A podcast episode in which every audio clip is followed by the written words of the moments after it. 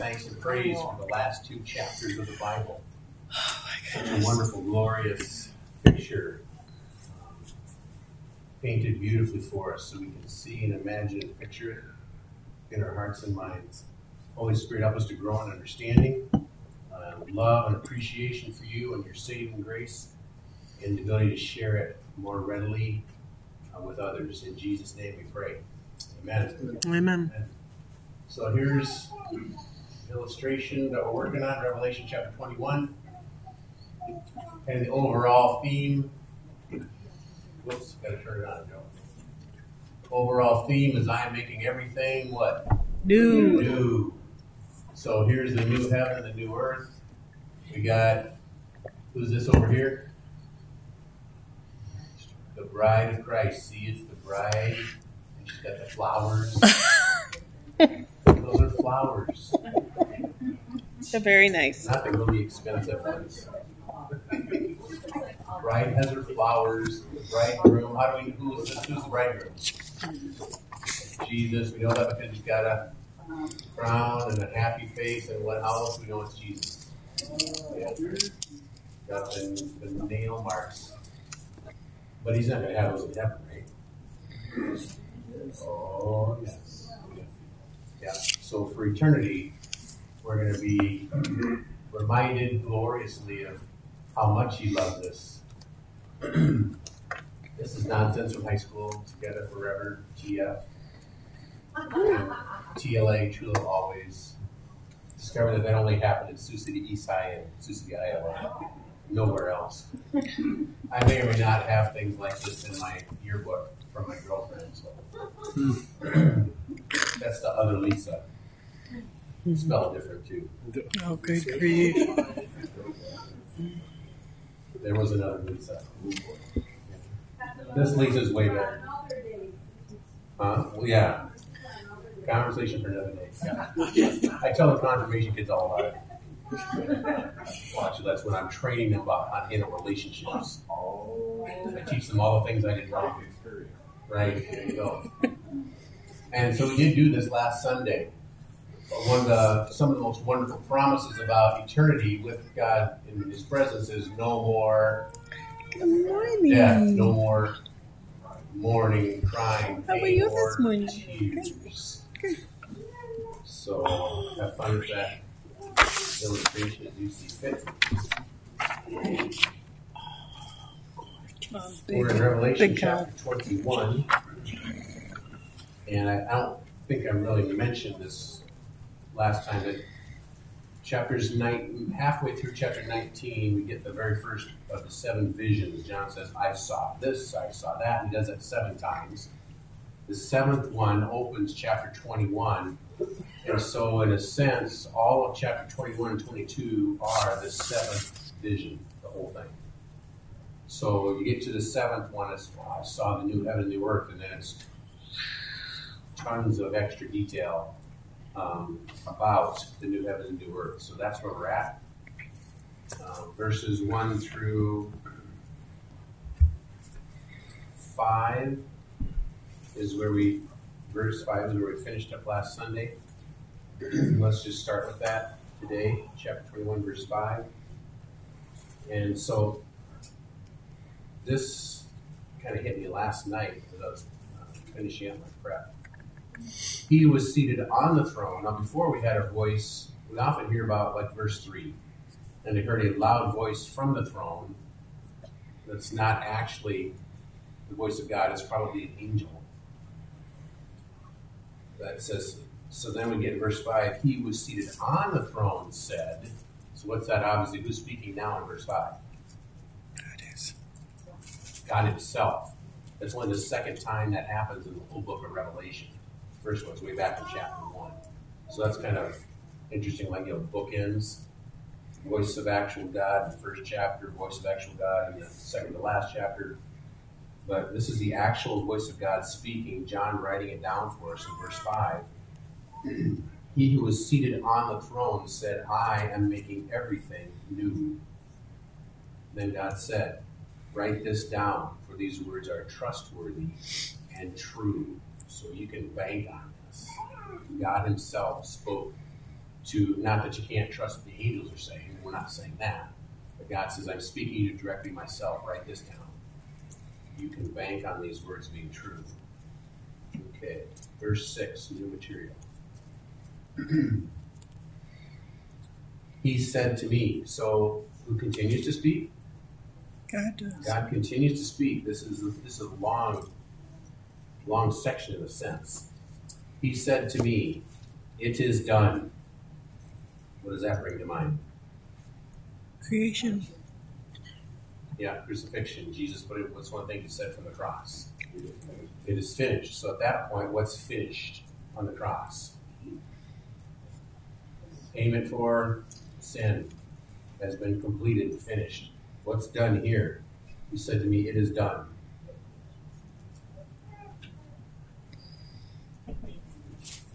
Yeah. The whole thing is done. The making new is done. Uh, we're going into eternity. Yeah, it's it's all done. You could say, you could maybe throw in there, um, human history has been completed. You maybe say that.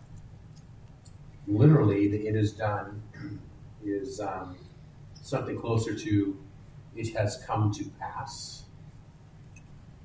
It has been completed. All, all that I've planned and laid out for you in the prophets has now been zipped up tight. You get that sense on the cross too. So what is what's the one of the last things Jesus said on the cross that the Bible actually says he said this because he was fulfilling prophecy. Two little words. I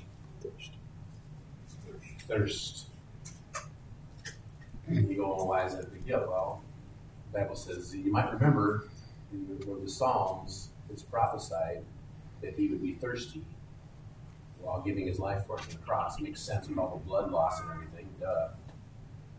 but you get the feeling like that's the last tiniest little prophecy to be fulfilled to finish the prophecies about the crucifixion. Um, so here we have every last little thing prophecy about the end times and the final judgment. um, everything being made new, it's all been accomplished. It has come to pass. So God said to John, It is done, it has come to pass. I am the Alpha and the Omega, the beginning and the end. So just a little pop quiz again. So Alpha and Omega, what is where does that come from? Alpha and Omega, what are they? Greek letters. Letters Yes, of the Greek, alphabet. letters. Of the Greek alphabet. Alpha is the very first letter, Omega is the very last letter of the Greek alphabet. So for us to be like I am the A and the Z. Okay? First and the last. Uh, the beginning and the end. What does that mean? God is the beginning and the end. I, I didn't think God had a beginning or an end. Creation of man. Say, say louder. The creation. Okay. God's creation. Okay, the old creation has come to an end. Good. There is nothing else outside Okay, nothing else outside of me. Good. Any other ways to this is it's a pretty big name. It's got a lot of yeah, and everything. Good. of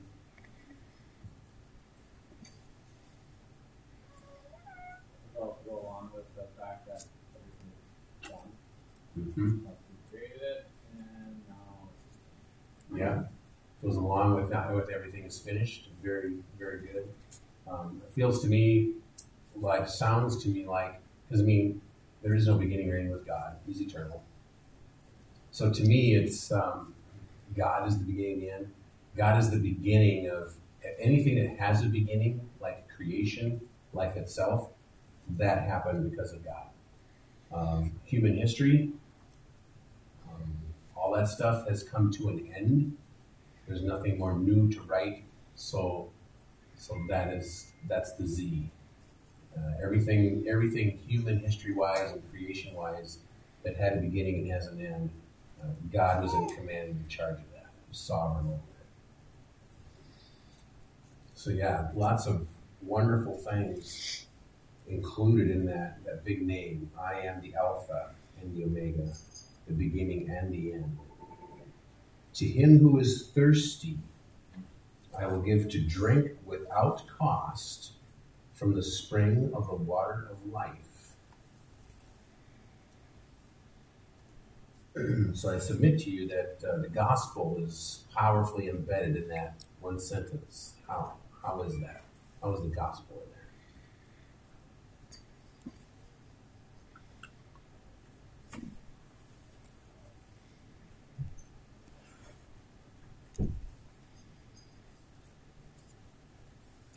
You can drink from the waters of life.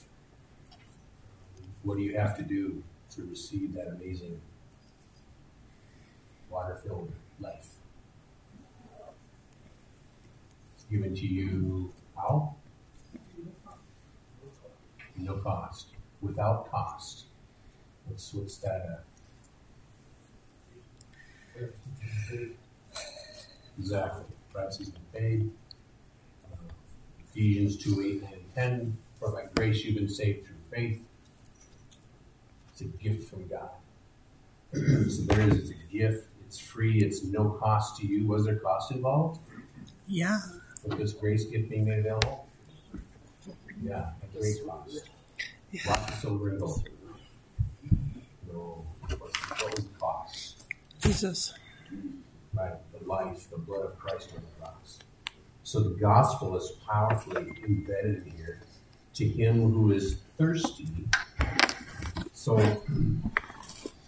this is to you want to be careful, but is there a qualification for receiving eternal life giving waters at no cost?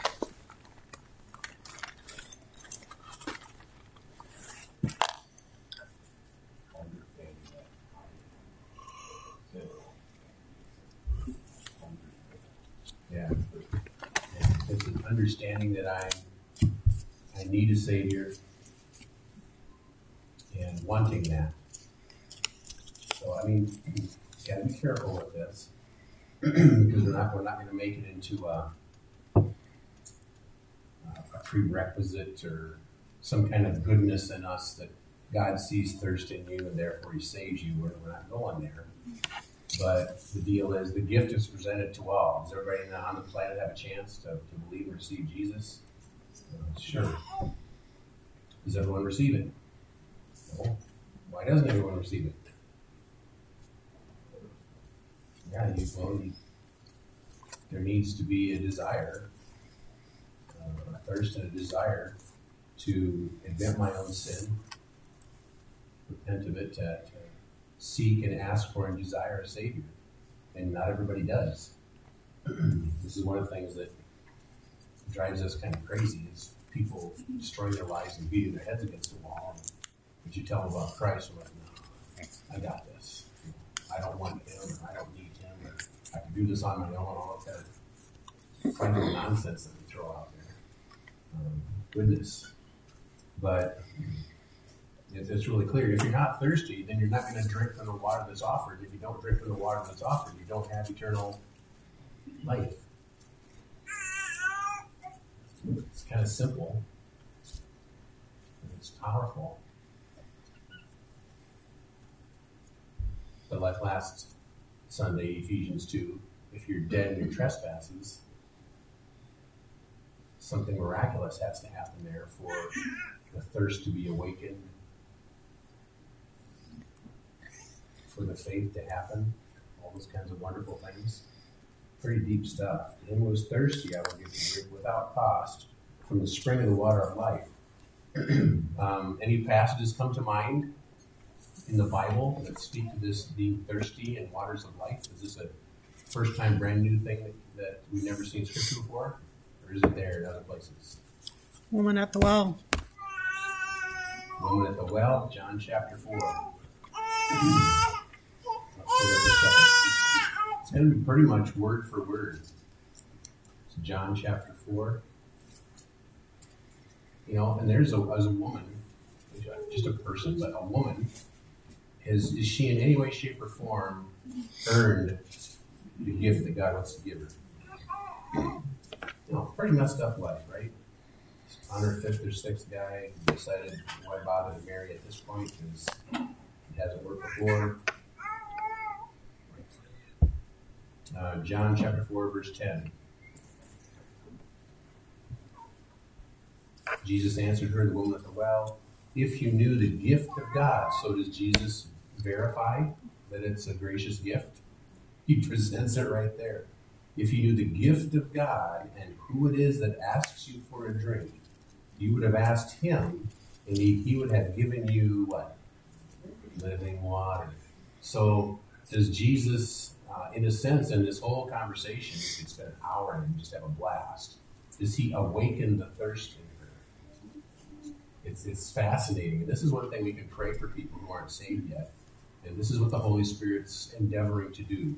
He endeavors to awaken the thirst.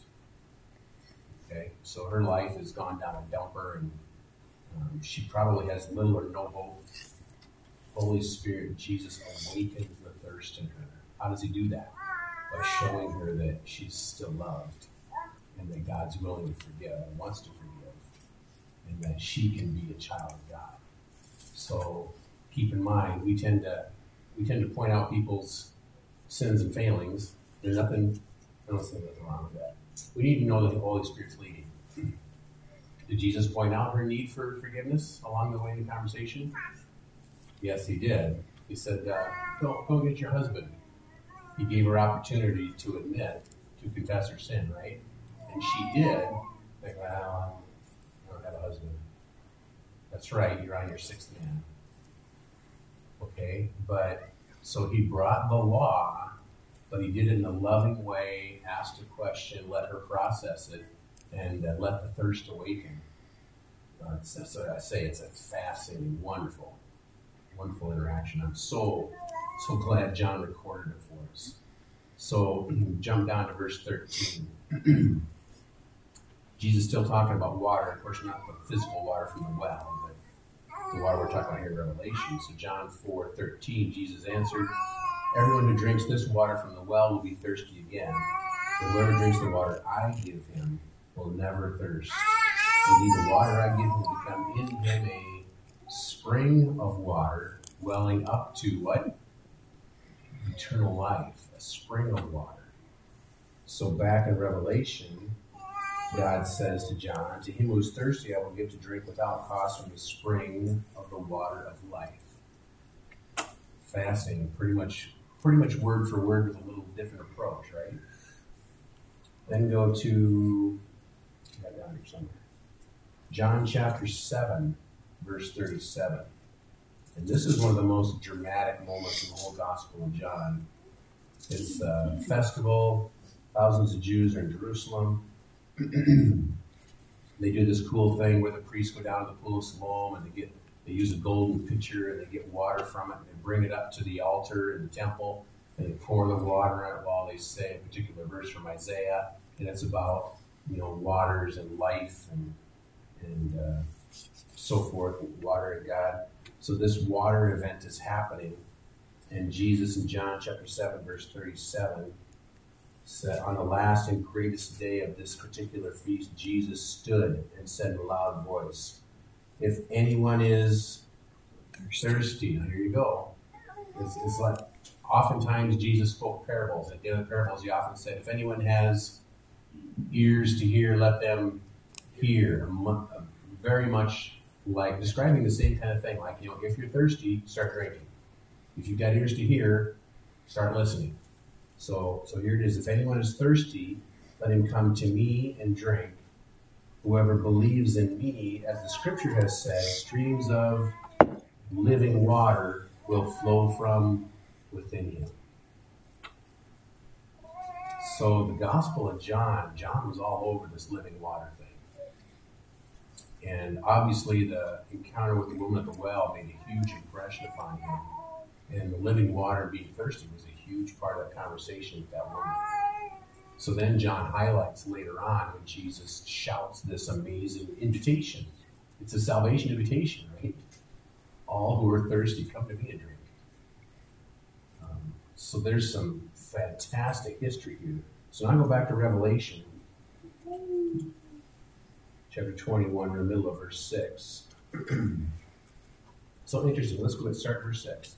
So God says to me, to John, It is done. I am the Alpha and the Omega, the beginning and the end. The, the whole thing has been completed.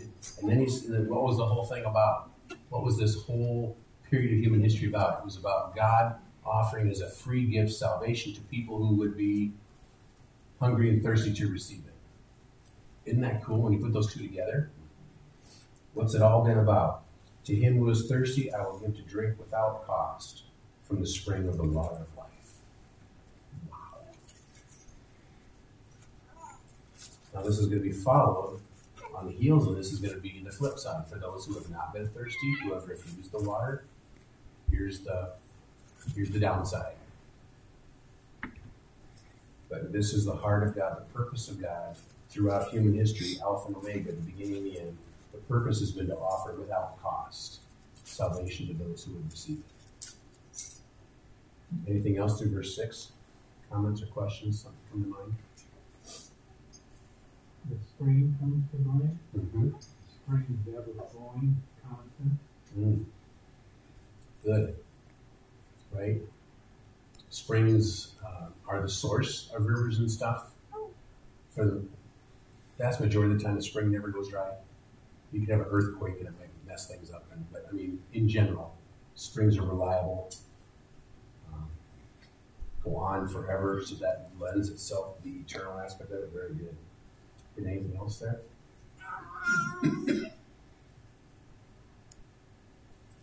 Okay, verse 7.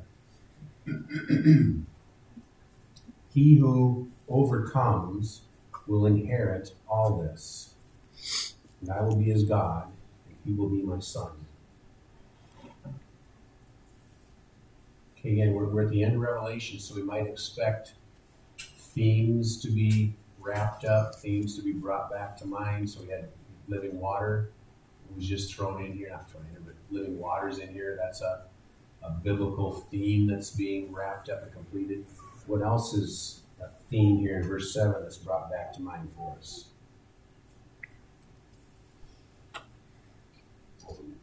Word Mhm. Yeah, is like button throughout the whole right. Yeah, very good. So, overcoming and overcomers is a huge ongoing theme in the scriptures. Um, Paul even talked about it in very in great detail. We're more than conquerors in Christ Jesus. Yeah. Mhm. Yeah, good, victorious. and um, you know, we, we've been in, I know it's been years in Revelation, but if you can dust off your brain and go back to where we heard overcomes a lot in the book of Revelation. Go way back. The letters to the seven churches, every single letter at the end, Christ ended the letter with, to the one who overcomes, I will give this. And they were always the to the one who overcomes, the promises were always related to eternity, blessings in heaven, eternity, rewards in heaven. So the Lord, obviously, God wants us to come back to that. So what's what's the whole theme of Revelation for us? We need to be prepared to overcome. We need to be prepared to go through difficult times, difficult things, hang on to Jesus no matter what, um, because all the promises are received by those who overcome. He who overcomes will inherit all this. All this what? What's what's what are we going to inherit?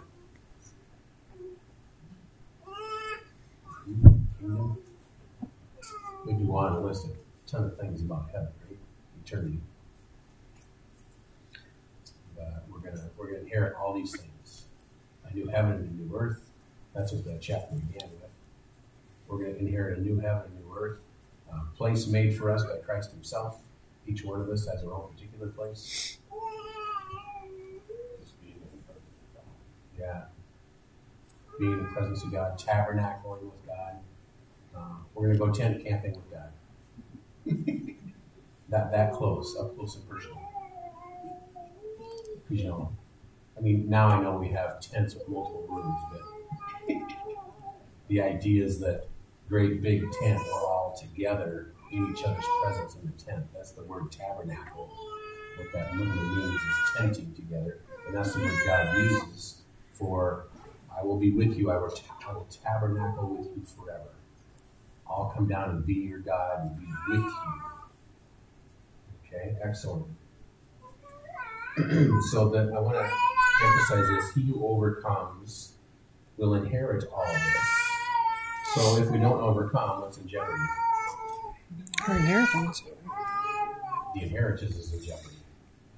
Okay? So he who overcomes will inherit all this, and I will be his God, and he will be my son. So there's only only men in heaven. Is that what the text is saying? Nope. No. Yes, sir.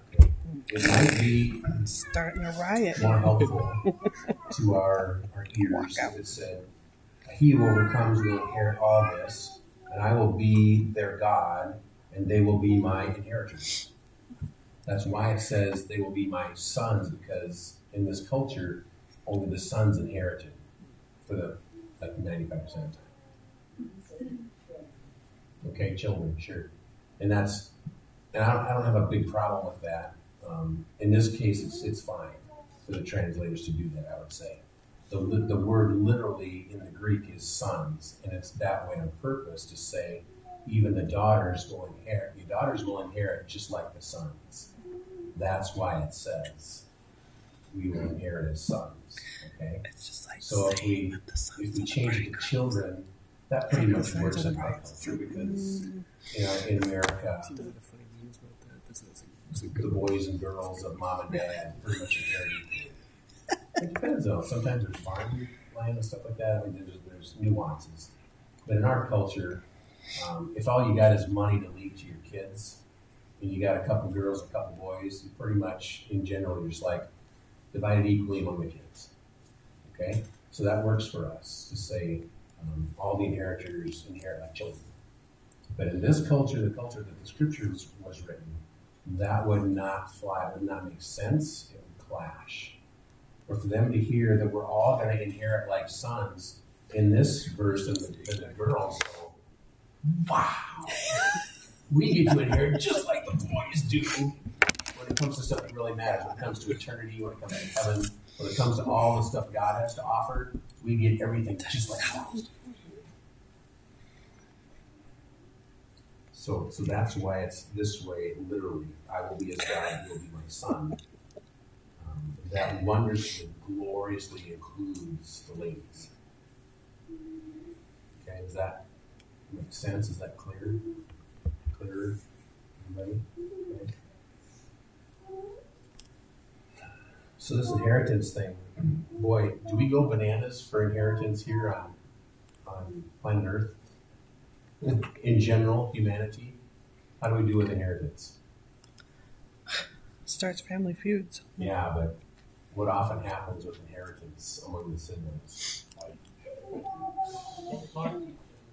Yeah, it gets it gets it often gets wonky.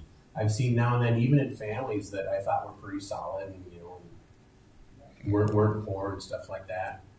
The the last parent passes away, and the knives come out. It's just it's something else. So inheritance in the fleshly realm is often a big deal to us. It's a big deal to God, and He gives He gives, of course, perfectly and, and wonderfully. Um, so let's talk about inheritance for a second. What are we all going to get? All believers in Christ. We're all going to get eternal life. We're all going to be in heaven, right? So there's we're all getting the same in that regard. Um, do we all get the same full tilt? No. There's there's crowns, right? There's crowns for us individually. I don't think we're going to be walking around counting how many crowns are in each other's piles, because that would lead to sin, and we're not going to sin in heaven, amen? but um, we, we all get the good stuff, the best stuff. We all get the cake. Some some of the icing's going to be thicker than others. I don't know how to yeah, not a big deal. There was a that was my point back to my son. So we are married We're the bride. So the son gets everything. If we're married to the son, we get it. oh, that's good too. Another, Sure. another thought of the family. Right. So Tim's saying, well, we're the bride and we're married to the There's son, no and the son receives everything. being full inheritance from his father, but he's the only son. Right, So we get everything with it. That's another way to look at it. Yeah, that's cool. Yeah, like that. Pre premarital agreement or something. Anything else to verse seven?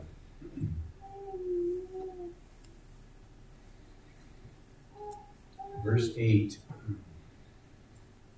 Here's the one of the few little quote negative, say little, one of the few negative things in chapters 21 and 22. So we look at the big picture. God says, "I'm the Alpha and the Omega. Everything that has a beginning, it has it begins by my command. Everything that has an end is by my command. I'm sovereign." Um, and the whole thing about human history has been about me offering this free gift of salvation to all who are thirsty and willing to drink from it. And then when you drink from it, then you need to walk with me and hold fast to me and overcome through hard times. And when you overcome, you will inherit all these amazing things that I have prepared for you. Then here's the flip side, verse 8.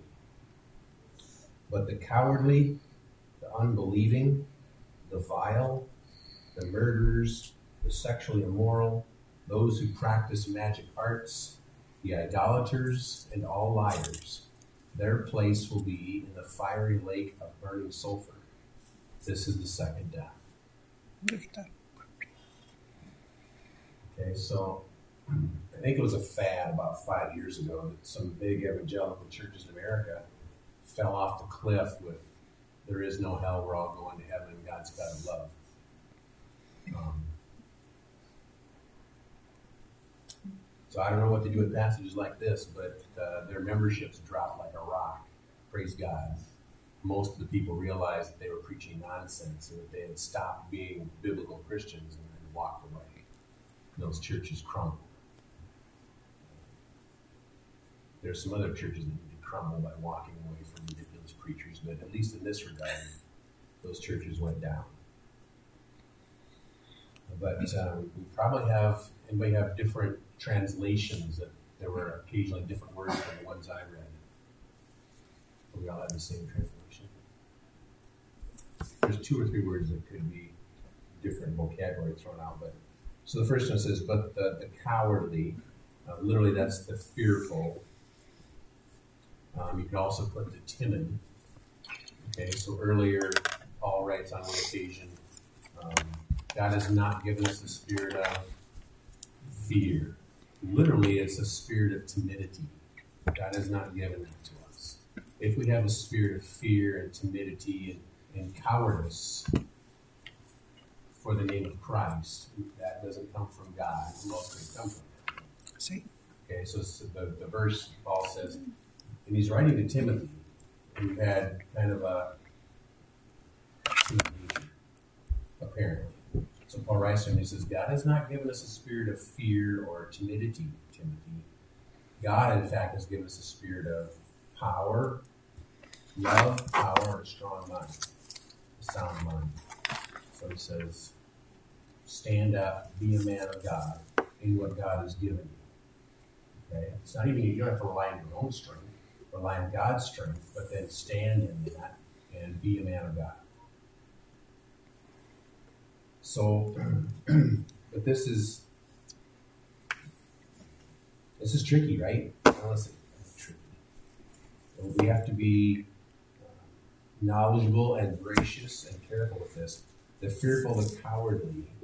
So, anybody in the New Testament were they uh, fearful and cowardly in the moment, and yet we saw God give grace and forgiveness and re- re- restore them later? Can they come to mind? Peter is the biggest, most amazing example. How many times did he chicken out and deny Christ? Three times. And Jesus said, You're done. You're a coward. Hit the road.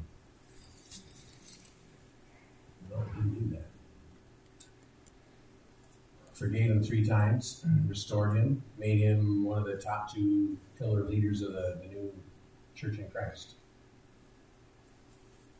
So what do we do with all that? Well, some would, and I, I, I like this conversation.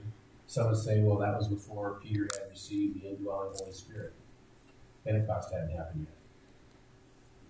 That's that's true. That's interesting.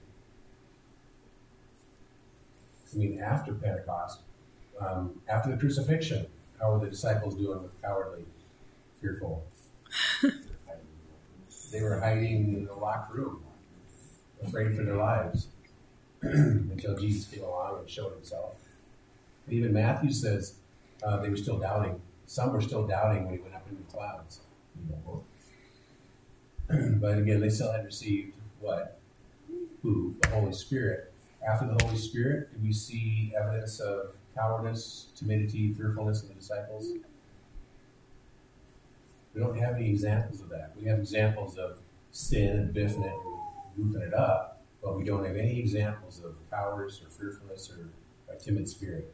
We see all 12, well, 11 of them died for Christ. And John, God just preserved his life. God had purposes for John. They tried to kill him lots of times, but they, they weren't successful. They threw him into boiling oil and tried to burn him at the stake, and nothing worked. So apparently, God in that situation said, Ah, go ahead and try and kill my, my servant. I'm not going to let you. But he wasn't, he didn't run screaming away from those things. So I don't have a verse from the Bible that says once you receive the Holy Spirit, you'll never be a coward. I don't have a verse that says that. But boy, there's strong evidence that when I have the Holy Spirit,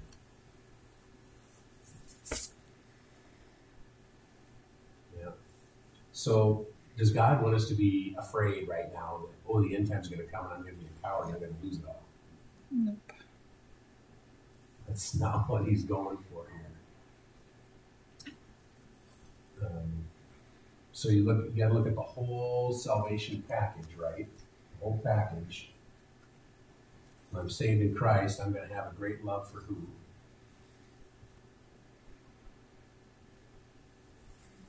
The two greatest commandments are love the Lord your God and love your neighbor as yourself. So when I'm saved in Christ Jesus, if that's real, I'm going to have a great love for my God who saved me, and I'm going to have a love for the people around me.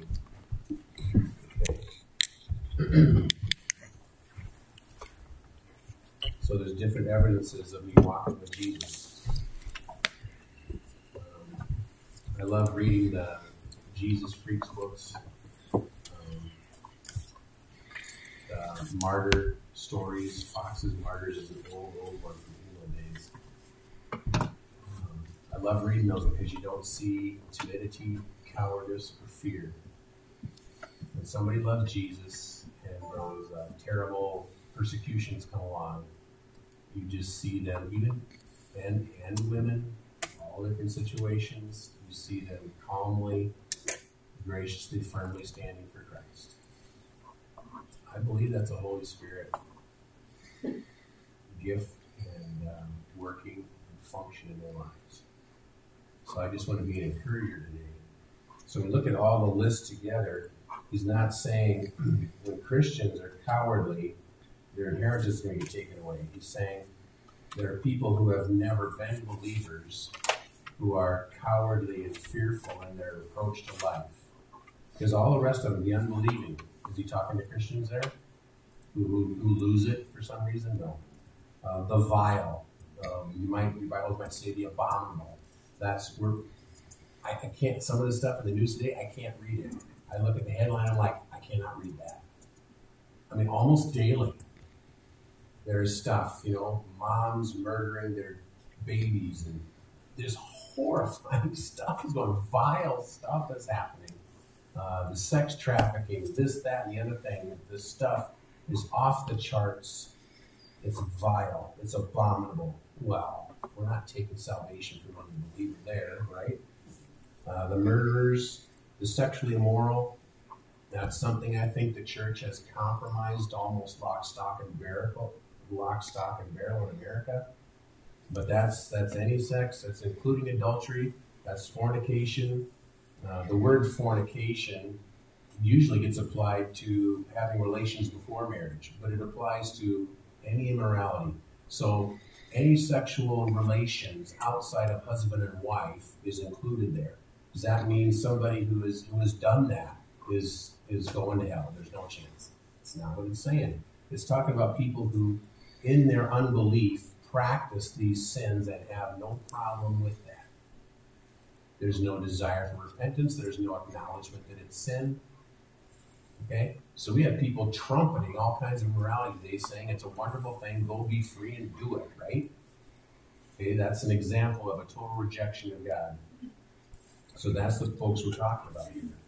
So the cowardly, the unbelieving, the vile, abominable, the murderers, the sexually immoral, those who pursue and push that. Go back to one of the letters to the churches in Revelation 2 or 3. Talks about Jezebel, prophetess, named her Jezebel. She was encouraging Christians to go ahead and experience sexual morality. And God says, I'm bringing her down. I've told her to stop it. I've told her to repent, and she's refusing. So I'm going to cause her to die a physical illness on, an, on her deathbed. And those who follow her and refuse to repent, I'm going to kill them too. Because I'm going to send a message to all the churches. You can't be playing around with that stuff. That's detrimental to your eternal destination. Okay? So if, if we refuse to have any uh, repentance or anything, that's what we're talking about. The section more those who practice magic arts, so sorcery, witchcraft, the use of drugs. I just read this this week. There's um, a natural psycho drug from South America that uh, you drink it, and most people makes them throw up, but still the the chemical gets in there and it gives you hallucinations and stuff. It takes you on a ride for four or five or six hours, and they're coupling that with you know being free and having spiritual experiences and stuff. And so far in America, you know, freedom of religion. Most states have said, well, I guess we can't stop that because it's a religious practice. So churches are popping up all over Southwest America and now elsewhere too. But they, they gather and they go into a tent and the shaman says, okay, you know, hocus pocus, do Booyocus, drink your stuff. And then they go out the tent and they all roar out into the grass. And then they lay there and go bananas for a while for five or six hours and pat each other on the back. Aaron Rodgers did this. You know, famous quarterback for Green Bay Packers. You wondered about him spiritually. I think he's uh, testing out some stuff, and I think he's out there. But his name caught my eye. Like, whoa, Aaron Rodgers be hanging out and doing this. I can't remember the name of it. Ayahuasca. Ayahuasca. So that's that's included in this practicing magic arts. The use of drugs to try and get a, a closer connection to the spiritual realm. Uh, idolaters, and I tell you, idolatry, uh, you can idolize your favorite NFL football team, you can idolize government, you can worship government leaders, you can worship your social security check. I mean, there's there's a million different ways you can be an idolater. If you aren't trusting God Almighty Himself for life and salvation and all you need, then you've probably got an idol. And all liars, boy, that one kind of jumps out at us, doesn't it? How, how is this? What's the spiritual climate in Washington D.C. like? Down. It's a cesspool. It's a cesspool of lies and liars. Not every single one of them. I'm not saying that, but it's a cesspool of lies. And God says, "You're a liar. You have no trouble with it. You rejoice in it. You've made it your lifestyle. You do not know Christ. You're going to hell you. Okay, so I don't know how we end up on the negative stuff. We got to quit. awesome, God. Thank you for your grace and your mercy. You've, you're going to finish it. It's finished for us in Christ on the cross. And then you're going to bring human history to an end. So no more death, no more mourning, crying, pain. God, we're so thankful for grace. Grace. Jesus, uh, give us opportunities to pray for people, love people, and share Christ Jesus with them so that thirst in them might be awakened and they can drink of eternal life before it's too late. Jesus, in your precious name we pray. Amen.